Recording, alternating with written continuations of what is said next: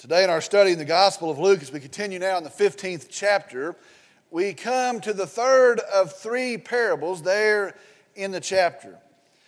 In these parables, Jesus himself has been revealing to us the nature of God. Now, don't get over that this morning. Jesus God Himself, Jesus, is teaching and He's revealing to us what God looks like. Very simply this morning, if you want to know what God looks like, if you want to know what kind of God we serve, God Himself says, I'm like this. He reveals Himself to us. Now, I'm always more and more impressed by God's Word. I really am. And I'm, I'm so impressed by this 15th chapter of Luke as God has shown us as sinners, as God has shown us as sinful people, how He addresses sinners. Now, think about the magnitude of that. God Himself owes us nothing. We're sinful people, and yet He shows us as sinners how He addresses sinners. He tells us why He would even receive sinners, what we see in verse 2. Remember, as we've looked at the parables, remember in the first parable, the, the parable of the lost sheep, he shows us God's love for sinners. He shows us the shepherd's love, leaving the 99 in search of the one. Then remember in the second parable, the parable of the lost coin, he shows us the value that he that God places on sinners. He shows us the value that He places on sinners. We saw last week how the value placed on a sinner is what motivates the extent of the effort to save the sinner, and we see that value in the cross of Calvary. Oh, how God values us even as sinners. And then today we move to this third parable, my favorite of the three parables, and in it I believe we see the greatest thing, I believe, about our God. You wonder, well, what is the greatest thing about our God? I believe this is the greatest thing about our God, and that is His grace toward sinners. His grace toward sinners. Now, I've said it before, but I'll tell you, His love, as awesome as it is, His love without grace is love that I can never realize because of my sin. His value given to me without grace is a value that can never be redeemed because of my sin. But oh, our God shows us His grace. Now, I, I was sitting there thinking about the greatest thing about our God, and I love how His grace is revealed to us, and I couldn't help but hear that song. Grace, grace, God's grace, grace that will pardon and cleanse within. Grace, grace, God's grace, grace that is greater than all our sin. Well, I want to tell you, the next couple of weeks, this week and the next two weeks, we're going to see our God of great grace. Our message today is entitled A Survey of the Son. A Survey of the Son. We're in Luke chapter 15. Today we're going to look at verses 11 to the very first part of verse 20. Again, Luke chapter 15, verse 11 to the first part of verse 20. A survey of the Son. I'm going to ask if you would, if you'd stand with me in the honor and the reverence of the reading of God's Word. Beginning in verse 11, it says this And he said, Jesus is speaking, and he said, A man had two sons. The younger of them said to his father, Father, give me the share of the estate that falls to me. So he divided his wealth between them. And not many days later, the younger son gathered everything together and went on a journey into a distant country. And there he squandered his estate with loose living. Now, when he had spent everything, a severe famine occurred in that country, and he began to be impoverished. So he went and hired himself out to one of the citizens of that country, and he sent him into his fields to feed swine and he would be, have gladly filled his stomach with the pods that the swine were eating. And no one was giving anything to him. But when he came to his senses, he said, How many of my father's hired men have more than enough bread? But I am dying here with hunger. I will get up and go to my father and will say to him, Father, I have sinned against heaven and in your sight. I am no longer worthy to be called your son. Make me as one of your hired men. So he got up and came to his father. Let's go to the Lord in prayer. Dear Heavenly Father, we come today, we're thankful for you. I'm thankful for how awesome it is that you yourself would reveal yourself to sinners such as I to a sinful people, that you would reveal yourself, that we wouldn't have to guess and we wouldn't have to wonder, but we would know this is the God that we serve. This is the God that we worship. We come today and I pray that in, in the fellowship of this service today that you have been honored, that you've been worshiped, that our love for you has been made known. I pray now as we begin to study your word, I pray that it's a supernatural event empowered by the Spirit of God. I pray that you would speak to us, that you would lead us, that you would teach us, that you would train us, that you would convict us. And all of that would be that we would grow in depth, we would grow in love, we would grow in our understanding of who you are. I pray for some in this hour, this service, that do not know Jesus Christ as their Lord and Savior. I pray that today, in the preaching of your word, and the hearing of your word, and the drawing of your spirit, that they might put their faith in Christ. We tell you today, we submit this hour to you. We tell you we love you. We praise you. And I pray in Jesus' name, amen. You may be seated.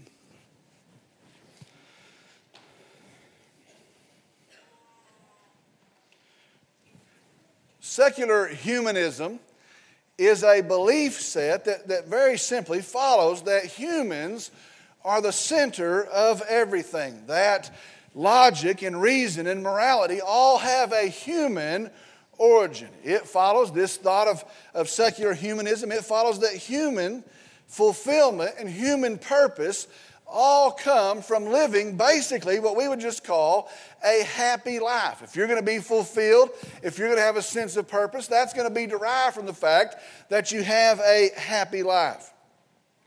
A humanist chaplain at Stanford University, and yes, evidently there is such a thing. Uh, you could bet it would be in California if there is one. But a humanist chaplain at Stanford University summed up secular humanism like this He said, We pursue the things that make us happy and avoid the things that do not. And that's secular humanism. That's what he says. We pursue the things that would make us happy and we avoid the things that do not. If we notice over the last several decades, 30 years or so, we have seen the rise of what I would call Christian humanism. And while we wouldn't say it uh, in practice today, many are, people are acting like humans are the focus of Christianity. Humans are the focus of Christian practice. And, and it is a belief that God exists and Christ exists to serve us. He exists to make us happy and to help us to escape the things that would make us unhappy. And that's really the end thing today. That's really the movement today. And it is a growing movement. It is about how can God bless you and how can God Himself serve you and, and how can God honor you. And really, it's Christian humanism, but be sure today, it's not the gospel of Jesus Christ. A couple of days ago, I was reading an interview in a Christian magazine that I received, and it was an interview of the guy who wrote the book, The Shack. Popular book. Now it's going to be a popular movie coming out very soon. And the author of the book said this He said his goal was to raise our view of humanity. His goal was that we would see that God rescues the most elegant and beautiful masterpieces. Now, maybe I'm wrong today, but I believe our problem as humans is not that we think too little of ourselves, but I believe the problem today is we think too little of God. And the truth of the Bible is that in order to truly see God, if you want to truly know God, we have to honestly see ourselves. Now, don't amen too loudly today, but I'm going to tell you I am far from an elegant, beautiful masterpiece. And I'll just tell you, my hope and my only hope is that a God of great grace would come and he would rescue even me. And that is the gospel of Jesus Christ. Well, in our parable today, it is the same.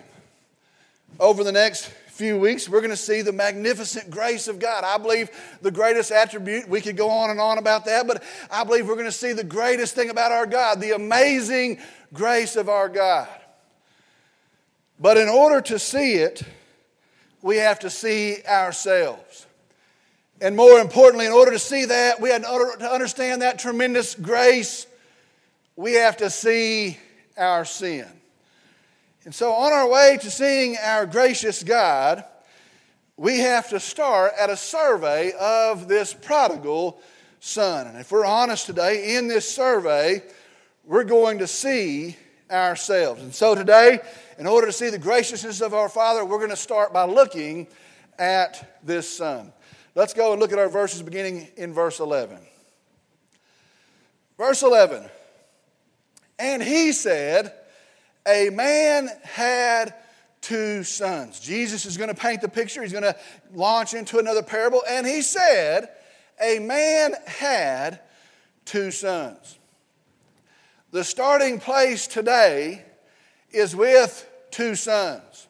Where we started with a hundred sheep and where we started with ten coins, we now start with two sons. Understand today, this is intensely personal. Understand every aspect of this is intensely personal. This man has two sons. He has two beloved and two valued sons. Now, understand the context of this in this culture, in that time, a son was a desired thing. The son was a sign of God's blessing. A son was an heir. A son had a place in the family. A son carried the authority and the respect that was ascribed to that family, and more specific, that was ascribed to the father of that family and understand in context to be the son of an esteemed father was a valued thing. It was an esteemed thing. And with all that that means, it says here, and this man has two sons. Now, for me today, I can start to grasp that. I can start to feel that. I also have two sons, and I know the joy, and I know the pride, and I know what it feels like to have these two sons. Well, it starts with the two sons, and in light of that, the parable begins. Look at verse 12. The younger of them said to his father, Father, give me the share of the estate that falls to me.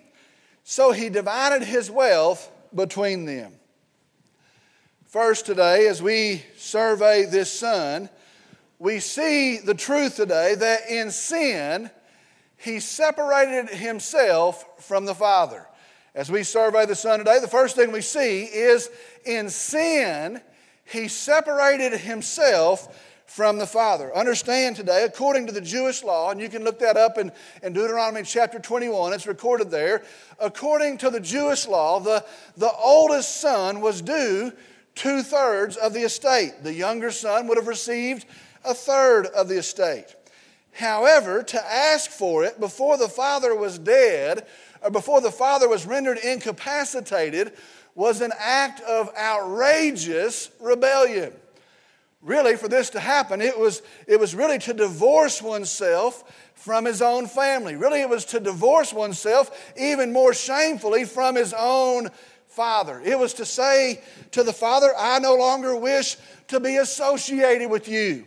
It was to say, I no longer desire to be under your care or under your provision. I no longer desire to be under your authority. And really, it says to the Father, I no longer wish to have anything to do with you.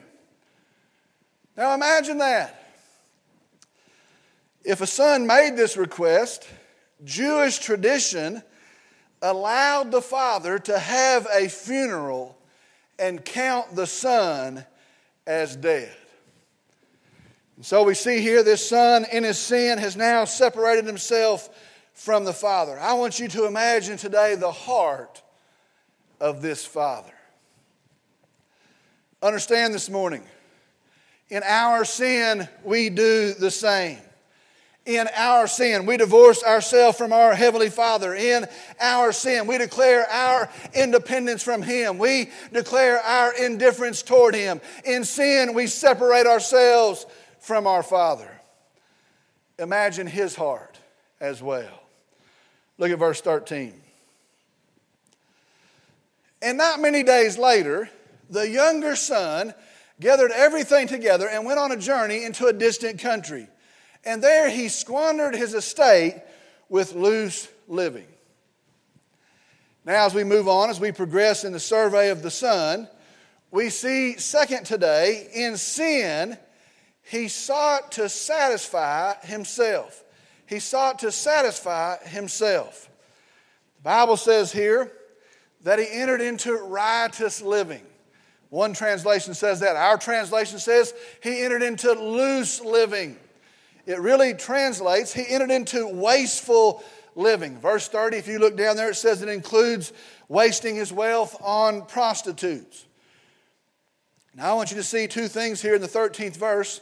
The first is this notice that it says, and not many days later.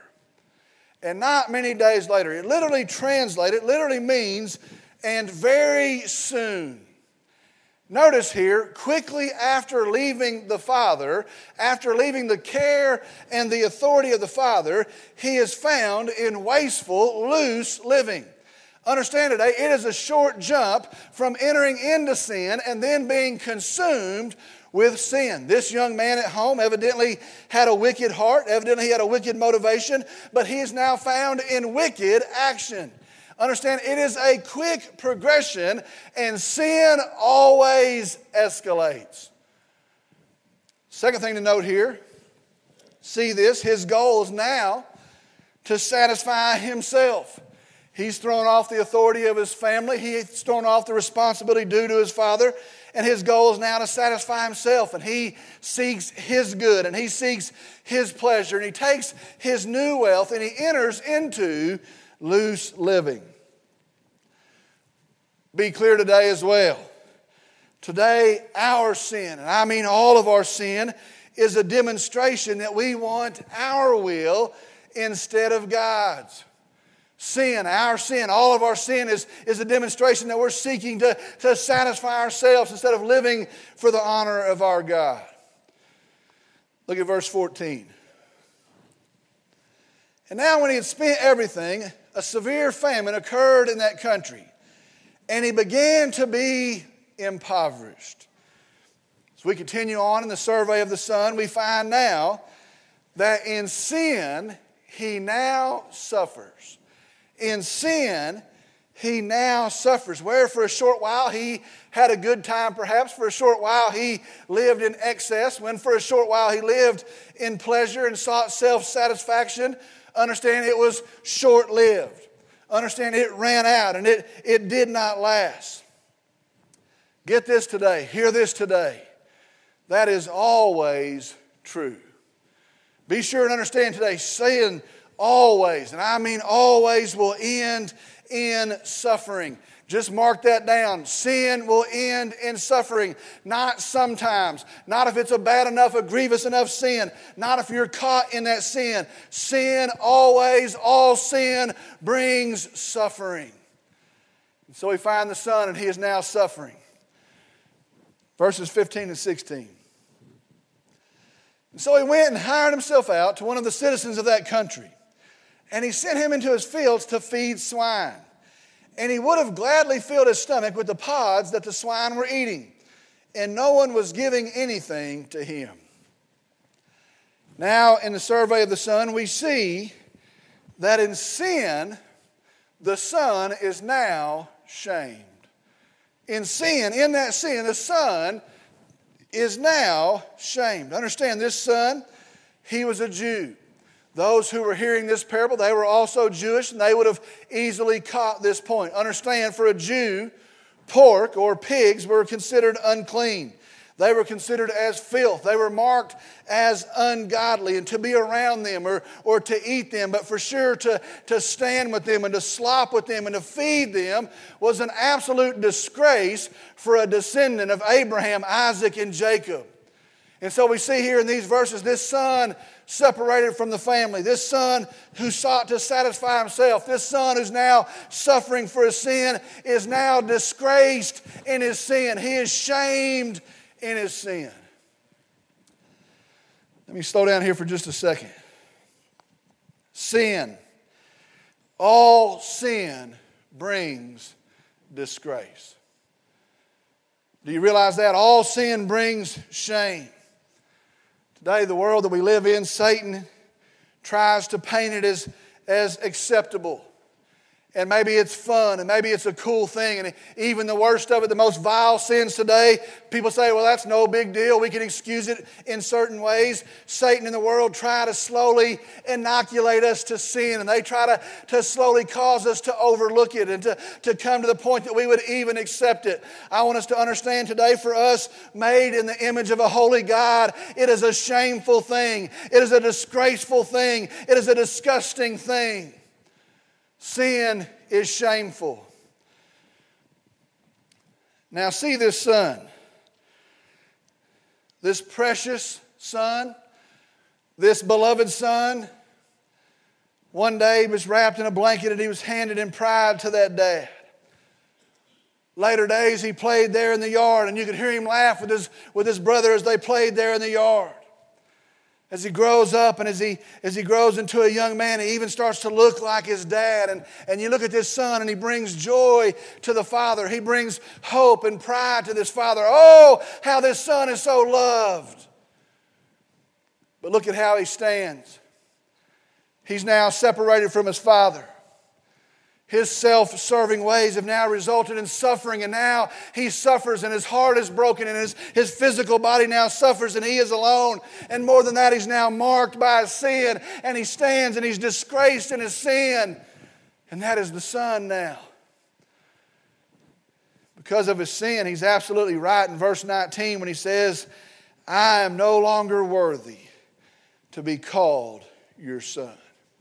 You see, that's the honest fact. That's the truth of it. He divorced his father. He left his father. He's right when he says, I'm no longer worthy to be called your son. Picture this son now as he stands there and he's now ashamed and he's alone and he's disgraced and he stands there and he bears the signs of his sin. That's the son. Picture the dad as well. How heartbroken he must have been how upset he must have been, how his heart must have hurt as he, as he pictured his son. Oh, that I could just see my son again. Picture the dad. Verse 17. But when he came to his senses, he said, How many of my father's hired men have more than enough bread, but I am dying? Sin brings death, but I am dying here with hunger.